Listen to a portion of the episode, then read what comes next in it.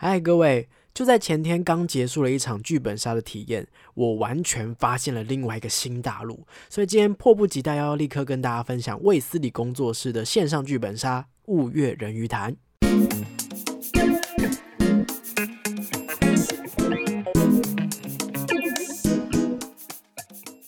嗨，各位大家好，欢迎回到逃脱记录点，我是主持人阿纪。这个节目将会一一介绍全台湾的密室逃脱主题，并且有身经百场以上的密室老手们分享他们的逃脱心得，还有最主观的密室排行榜跟密室新闻时事。所以新手老手一起来进入密室的逃脱大坑吧！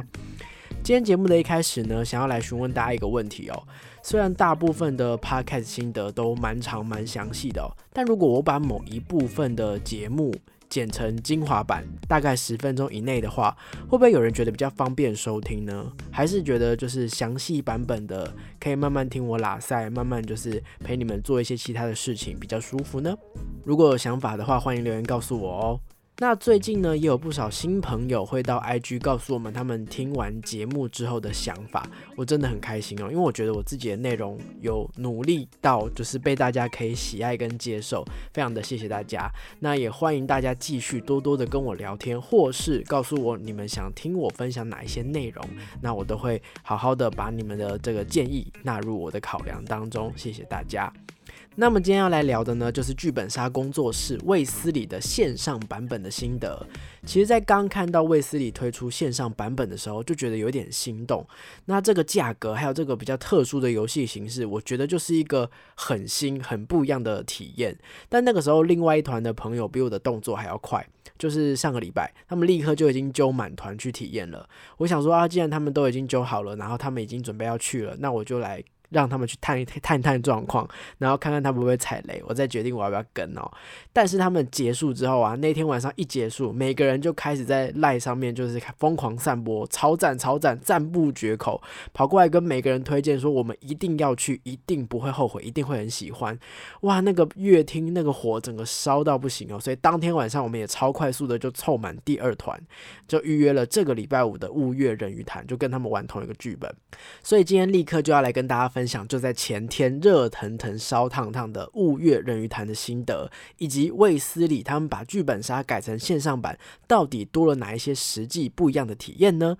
今天的心得呢，大致上我会把它拆分成两个部分。第一个部分是我体验这样子的游戏形式，我觉得有什么特别的地方，然后我喜欢哪些地方。第二个部分呢，是回到剧本杀的本质，我要来聊聊雾月人鱼潭的这个剧本给我的感觉是什么。好，那么首先呢，就大概跟大家讲一下我们当天游戏的流程哦。我们预约的时间呢是在晚上的七点半左右，所以大概在七点十分，主持人就 stand by，他就把游戏的网址丢给我们了。那就是使用我们之前介绍过的 Gather Town 这个软体。那我们进到里面之后呢，会来到一个游戏大厅，在这里呢，我们大概花了半个小时左右去熟悉操作角色这件事情，就是要怎么样移动啊，要怎么样调查地图当中的物件哦。当我们在 Gather 当中呢，我们发现一些可以搜索的东西，它会发亮光，然后我再按下搜索键，我可以看到这个物品的简易版本的叙述。哈，什么叫简易版本？比方说，我调查到一个盆栽，那它可能会写说这是。一盆绿色的盆栽，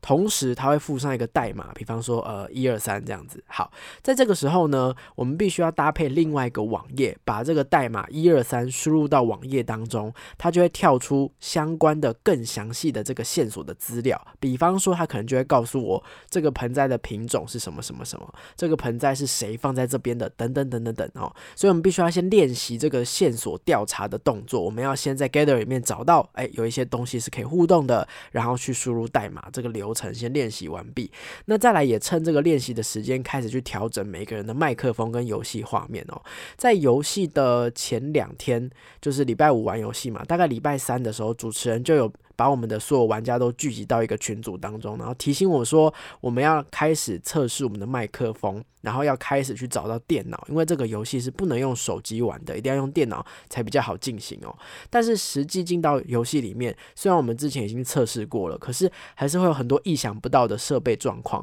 因为每个人用的电脑的型号或是麦克风都不一样，所以有可能声音听起来不够清楚，有点模糊啊，或者是某一些人他的声音太大声压过其他人啊，或或是说我在画面当中要同时用 gather 跟那个刚刚搜索线索那个网页嘛，吼，同时切换，那可能画面被切到啊，等等等等的，这一切都是最一开始要去调整的。所以其实游戏一开始花了半个小时在准备，我觉得有一点久，但是这应该也是主持人最辛苦的部分哦。我在这里要先很感谢当天的主持人，非常有耐心的陪我们解决了各式各样大大小小的鸟事哦。那一切呢都准备就绪之后呢，我们才会开始选择角色。选择角色的同时呢，我们选好了我们要再次回到 Gather 用这个系统，它可以创角嘛？那我们要把我们的角色的外形啊、肤色啊、发型啊等等的改得更符合我们选择的那个角色外貌。对，大家应该都会有一点捏捏脸的选择困难。就是如果你在玩游戏的时候，他需要创角色，大家应该都，我觉得应应该人之常情吧。每个人都会需要花很久的时间去挑选，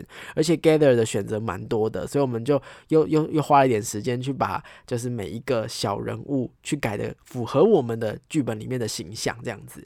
当我们呢，就是正在改我们的角色的时候呢，同时啊，刚刚在调查线索的那个网页，配合用的那个网页，也会更新我们每一个角色的个人剧本。对，那所以我们如果要读剧本啊，读一些线索啊，读一些笔记啊，都是在那个网页上进行的。Gather 就只是我们操控角色走来走去，然后跟别人互动，跟别人靠近，跟别人离开的一个，它是两套系统，但是他们把它搭配使用这样子。那雾月人鱼潭呢？这个本呢比较像是戏剧一样，它会随着我们的游戏进度会出现第一幕、第二幕，所以我们一开始就是阅读第一幕，就是这个角色最一开始的人物背景哦。我们正在阅读自己的故事背景的时候呢，突然耳机里面传来一首很优美、很奇幻的音乐哦，好，很奇怪，对不对？怎么会突然出现音乐？这不是鬼片哦，是我们的就是主持人手动手动操作的，没有错，就是里面你体验到的所有的音乐、背景音乐或者是音效都是由。G N 手动操作的，所以我们就很自然又很快速的就进入到自己的角色当中了。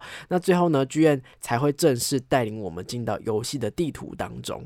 那这个故事的一开始是我们的家族正在举行父亲的葬礼，所以一群人来到教堂，我们要准备进行追思会。我们来到教堂的时候呢，我们剧本又更新了。那这次的剧本呢，很像是真正的就是演员看的剧本，上面有台词，可某某角色冒号，然后你要讲什么这样子。对，就是我们这几个人在教堂的谈话内容哦。那剧院呢也很自然的就说，哎，那这个时候就轮到某某人开始说话了，所以我们就要开始扮。演这个角色，用这个角色的身份来讲出台词，自然而然的，我们就开始演一出戏了。我们一起在教堂哀悼父亲的戏，然后呢，哎，讲台词讲到一半，突然耳机又传来警车的声音哦，居然很自然而然的又变成警探的身份。原来镇上出了大事，整个案件也也从这边才正式开始。大概就在这前半段的体验流程哦，我的兴奋值跟期待度。被拉到非常非常的高。首先，我觉得音乐音效真的是非常出色，神来一笔。尤其是我们自己在阅读剧本的时候，真的非常加分哦。因为我一直觉得玩剧本杀的时候啊，你拿到角色不是像背书一样，要赶快去背说这个角色发生什么事。我自己会站在一个了解的心态，我尝试去理解说，诶，这个人物他的心情怎么样，他以前发生了哪些事情。了解完毕之后，我才能够正式的去扮演跟理解这个人为什么会想要这样子做。对，所以在阅读剧本的时候呢，我有点像是在看一个人物的传记，像是一般在看剧的感觉。在这个时候，如果你搭配上合适的音乐，会让人更快的进入情绪，还有进入在这个剧情里面。而且，或许是因为我们都戴着耳机，所以呢，就是每个玩家在，比方说他们在教堂讲台词啊，或者是警车的音效啊，警探走进来的脚步声等等的，都是非常的清晰的。如果你一切都搭配的完美无缺的话，你根本就是。直接变成演员，在演一出 live 的广播剧，对，当然这个也很吃我们主持人的技术。我觉得我们那天的主持人的技术非常的好哈，没有被我们抓到任何的破绽。对，那这样子的搭配，我觉得更贴近剧本杀的角色扮演跟沉浸感的这个真实度，它就大大的拉高这件事情了。那再来就是我们会穿梭在一张张的地图当中，无论是一开始我们在调整设备的那个游戏大厅，或者是游戏开始我们到了那个雾月村庄里面，啊，我们到了我们家族的豪宅里面，每张地图都做得非常的和谐跟精致。就是比起实体，我们在玩游戏的时候，我们大家是坐在一个包厢里面，虽然听着应该是一样的剧情哦，但是我们在听剧情的时候呢，没有画面，我们必须要靠想象力才能够理解。那除了想象这些画面之外呢，有一些跟推理、跟故事有关的细节，比方说村庄里面我们可以跟谁讲话，可以探索的东西有哪些？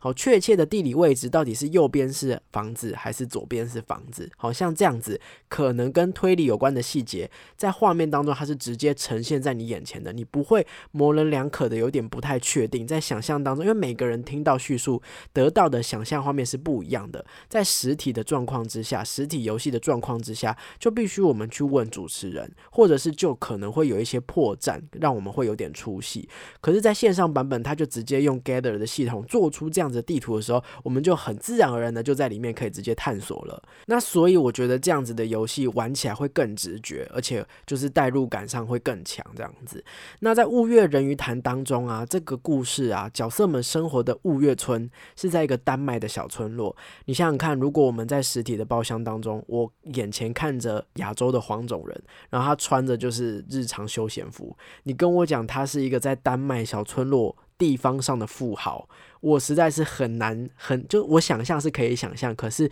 你就会知道很假假假的这样子。可是如果今天他是用像素风格去做这样的图片，而且他们的确也做得非常的漂亮，他们一个一个的地图，比方说村庄啊，或是欧洲风格，或是人鱼的潭啊，水池旁边都做得非常的优美跟奇幻。对，那除此之外，我们在里面搜索的时候，也能够实际的操作角色在村子里面走来走去，走来走去，所以那整个的。建立感是非常的好的。我记得我当时啊，在翻别人房间的时候，无意中有发现，原来有一个隐藏是可以互动的东西，然后我就调查它，我超开心的，因为我觉得我找到一个天大的秘密。我急急忙忙把那个代码输入到那个网页里面，我想说，哇，我终于抓到你这个偷藏东西的家伙。那个时候的兴奋跟成就感。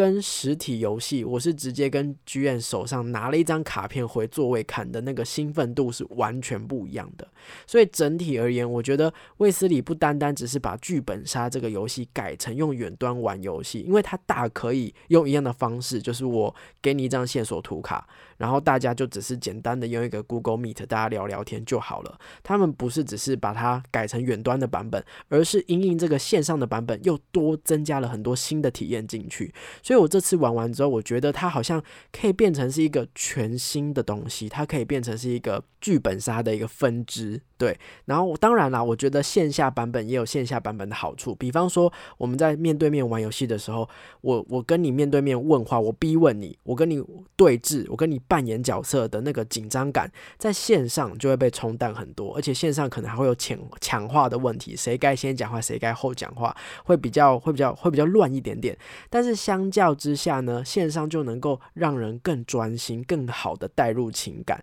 然后也能够更具体的享受探索跟翻找线索的这个刺激感。对，然后再搭配一直以来卫斯理工作室都训练非常好的主持人们，所以其实即便未来的疫情如果解禁，然后如果卫斯理的线上版游戏还是有持续运作的话，我完全有可能会再度回来体验。老实说，我已经开始准备再揪下一团了啦。这次下一次可能会想要玩玩看恐怖主题的。对，那不过呢，这样子的东西啊，它的就是带给我这个。创新跟兴奋的感觉啊，都是源自于他们的这个游戏体验跟呈现。接下来要回到《雾月人鱼潭》的这个剧本本身哦。当真相公开，我们整个体验结束之后，我认为《雾月人鱼潭》是一款怎么样的剧本呢？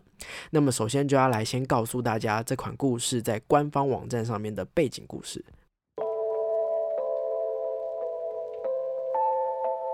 雾月村是一座坐落于森林当中的美丽村落，住着方圆百里有名的富豪贝姆家族。雾月村有一个如童话一般的地方，叫做人鱼潭。据说那里栖息着传说的生物人鱼。雾月村也流传着人鱼的传说，有凄美感人的爱情故事，也有诡谲恐怖的怪谈。村民们一直信奉着人鱼，绝对不可以对人鱼潭有任何的不敬之举。否则，人鱼将降下诅咒，使恐惧吞噬整个五月村。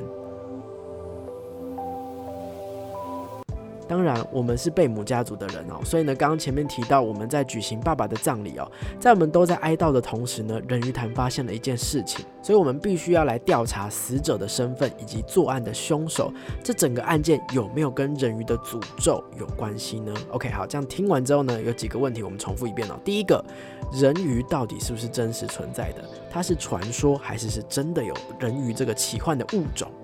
第二个，人鱼的诅咒是什么？第三个。有一个犯案的凶手，凶手是谁？OK，所以在整个前情提要故事结束之后呢，我们就会得知这并不是一个非常简单的本，它是一个故事还蛮庞大的一个本哦。那贝母家族呢，作为雾月村地方上有头有脸的名门望族，当然也会知道人鱼的诅咒，然后而且也会跟这个诅咒扯上一些关联哦。只是已经传到我们这一代，我们这些子孙通通已经不晓得诅咒的事情，诅咒的细节我们都搞不清楚了，只知道我们的家族还是被诅咒给笼罩着，被它影响着。那我们要如何搞清楚这个诅咒的来龙去脉呢？当然就是要依靠大人们，比方说爸爸已经去世的爸爸，或是更久之前的祖先，他们发生了什么事情哦？那祖先发生的事情很多，所以出场的人物也很多。也就是说，整个剧本不只有我们扮演的六位角色，还有很多以前的历史人物会陆续出场。那这些出场的方式，当然就是依照我们得到的线索。不过，我们得到的线索是非常片段的，是需要重新拼凑的。比方说，我可能看到了某一个报道，报道当中有提到某个男人三年前做了一些些事情，这样子，他可能提到的是某个男人这样。那后来呢，又找到另外一个线索是，可能呃，听说家族当中有一位舅舅，舅舅两年前又发生了一些些事情。然后再后来呢，又听说有一个叫 Andy 的人，然后 Andy 死之前他又做了哪些哪些事情这样子。所以好，目前为止我们得知了三个线索，有三件事情。但是事实上，这三件事情当中的人物，哈，某个男人、舅舅 Andy，他们是指同一个人。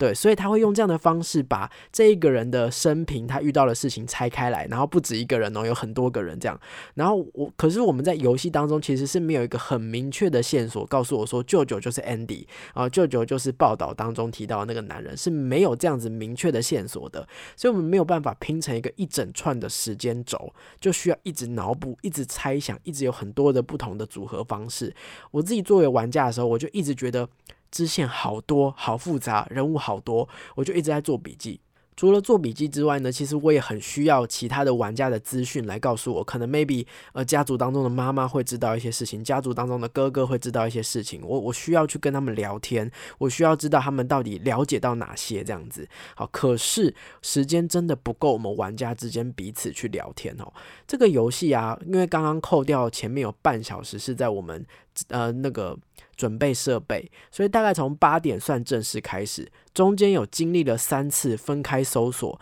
那这个游戏机制是搜索，在这个地图搜索的同时，我们也可以选择拉个别的玩家偷偷到不同的房间去聊天。所以搜索跟聊天是同时进行的。那聊天的时候呢，也有可能被其他的玩家，我可能刚好也要来这个房间搜东西，哎，不小心听到了这样子。好，所以其实你在这个聊天的过程当中，并不是非常的安稳的。好，你除了怕被听之外，你你想哦，我在地图当中我要找来找去哦，虽然它增加了很大的乐趣，可是当然它也增加了很多的时间。我们还要切换网页，还要输入代码，所以要能够真正的好好的跟一个人去对答案，去去。分享资讯的时间非常少，每一次呢搜查结束之后呢，我们大家就会回来一起讨论嘛。这个一起讨论的时间又只有十分钟，光是要好好的说明，哎，我在谁的房间找到了什么，就花掉一些时间了，根本来不及六个人每个人轮流都讲一些话，是来不及的。所以整体而言呢，真正由玩家由我们推理出来的东西是不多的，那整个故事都是朦朦胧胧的状态。我们能够确定的东西呢，大概有几件事情，就是我们发现，哎，有一个我们大家都认识的人失踪了。然后呢，贝姆家族的历史上也确实有好几个人都有发生意外。我们猜这个意外可能跟人鱼的诅咒有关系，可是意外的详细怎么发生的不清楚。那到底是真的意外，还是真的诅咒，还是故意有凶手安排的，也不确定。所以我们还是没办法串成一个合理的质疑，我们也没办法去怀疑说任何哪一个角色看起来比较像是凶手，没有办法这样。所以最后一个聊天十分钟过后，那个主持人突然告诉我们。发生了某一件事情，好，那这个时候呢，剧本会直接更新，剧情会有个很重大的进展。老实说，这个事情发生的时候呢，我们得到了一些新的资讯。我觉得哇，原来游戏现在才开始，我们终于理到一些线头了，好像好像开始可以去推理出一些，把这些把这些支线都一个一个收拢，然后推理出一些片段，然后开始用这些片段去连接，说可能跟哪一个角色是有关系。我觉得剧本杀好像要开始推理喽，吼，结果是。直接看了剧情就被告知所有的来龙去脉，也就是说，你前面搜寻到的线索是不需要用到的，就是已经结局了，他就告诉你结局发生什么事情了。对，那当然就是得知最后的来龙去脉之后，我们必须要回答几个问题。那这些问题一样也跟前面搜寻的线索没有关联，它是直接在某几个角色的剧本当中就已经写了。比方说，可能哥哥你原本就知道家族里面谁怎么样，谁怎么样这样子。如果这个哥哥不说，那么大家就算再怎么去聊天，再怎么去找线索，也没办法肯定答案。我觉得非常可惜，因为这样子其实有点违背了剧本杀推理的精神。当然，其实，在我们这些玩家当中，也有几位是猜中剧情的。我们最后在回答问题之前，踌躇了非常久，然后大家都有说出自己的猜测。可是，因为我们也都知道时间很赶，时间不够了，这样子，所以，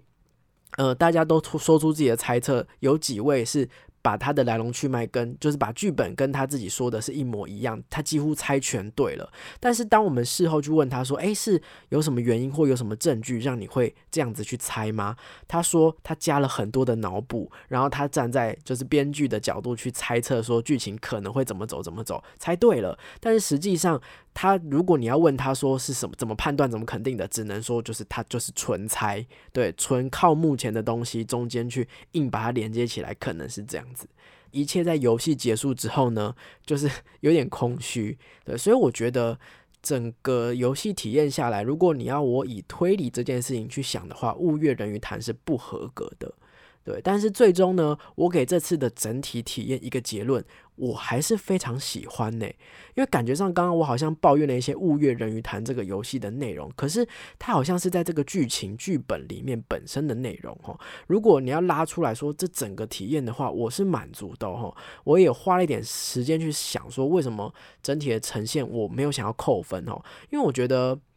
这个本虽然在逻辑推理上很不过瘾，但是在角色扮演上非常的到位。因为我觉得剧本杀好像是由这两个部分去组在一起的。那它的剧情啊，跟它的题材啊，不是这种我喜欢推理的人的 type，但是我可以感受得到游戏很丰富，还有工作室也很用心，代场人员非常的厉害，这个我是非常的感受得到的。所以倒不如说，幸好我是以线上的方式来体验这个剧本，去补足了在剧情上的空虚感。如果啊，这次就是我预约的不叫做剧本杀，而是叫做实境剧场，那毫无疑问，它是一个超级高分的体验。但我在猜，也有可能是，如果你真的把推理啊，或者是这些东西认真起来的话，这个这么庞大，整个家族这么多祖先的往事，跟人鱼、跟传说、跟诅咒有关的东西，太庞大了，或许对于一般玩家来说的门槛是高的。对，所以。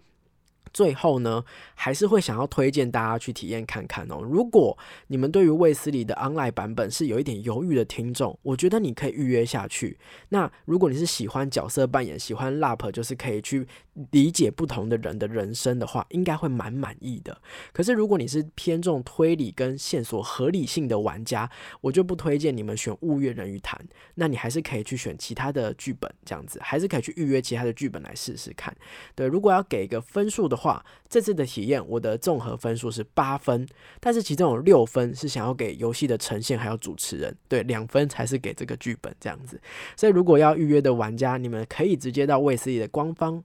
官方网页预约哈，目前呢一共有七款剧本是提供 online 版本的，满团的话价格都是在三百到三百五十之间，对，包含人鱼谈当中也有很多，也有恐怖的啊，也有就是认真推理的这样子，对，那也有比较经典的剧本。我相信啊，就是无论这个本怎么样，光是前面我提提到的这些让剧本杀更具体的这些游戏玩法，都让你是不会后悔的一个体验。对，那以上就推荐给大家啦。第一次来聊剧本杀，不知道听众们有没有也很喜欢玩剧本杀呢？对，如果啊还有想要听我分享哪一些剧本杀的主题，也欢迎留言告诉我。最重要的事情是，因为我现在大概只玩二十场左右，在剧本杀的这个圈圈当中还不算是非常的老手。如果你们有超级推荐的本，或是超级推荐的某一间工作室，请一定要告诉我，我会想办法去玩玩看。OK，那么以上就是今天的心得分享啦。喜欢我的节目的话，欢迎到 Podcast 平台给我五星的好评，追踪我的 IG，跟我一起互动，也别忘了按赞订阅我的 YouTube 频道。那我们就下一集再见啦，拜拜。